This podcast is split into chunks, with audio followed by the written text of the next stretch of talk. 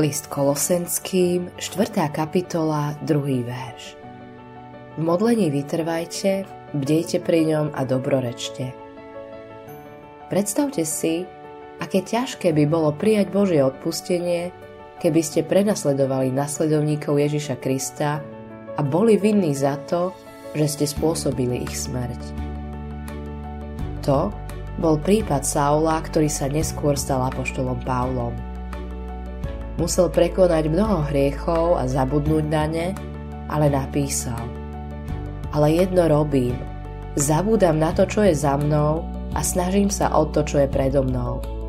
Cieľ mám vždy pred očami a bežím za odmenou nebeského povolania Božieho v Kristovi Ježišovi.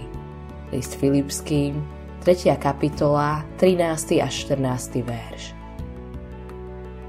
Možno si si niekedy pomyslel, Urobil som niekoľko hrozných vecí.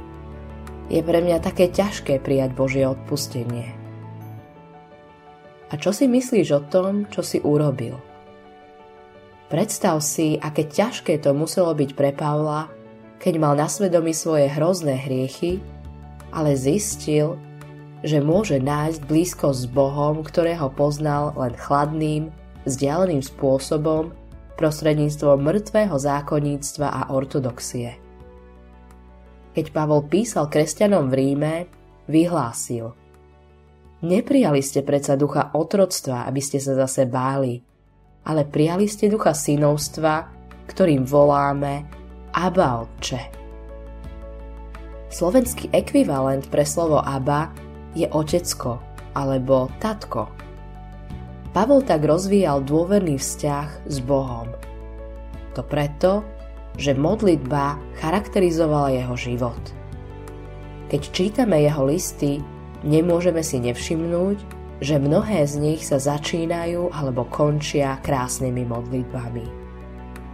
Pavol napísal veriacim vo Filipách. O nič nebuďte ustarostení, ale vo všetkom vzďakov predkladajte Bohu svoje žiadosti vo všetkých svojich modlitbách a prozbách. Kresťanom v Kolosách povedal V modlení vytrvajte, bdejte pri ňom a dobrorečte. Pavol bol mužom modlitby. Charakterizuje modlitba aj tvoj život? Mala by. Ak chceš v duchovných pretekoch dobre skončiť, musíš sa naučiť modliť. Autorom tohto zamyslenia je Greg Laurie.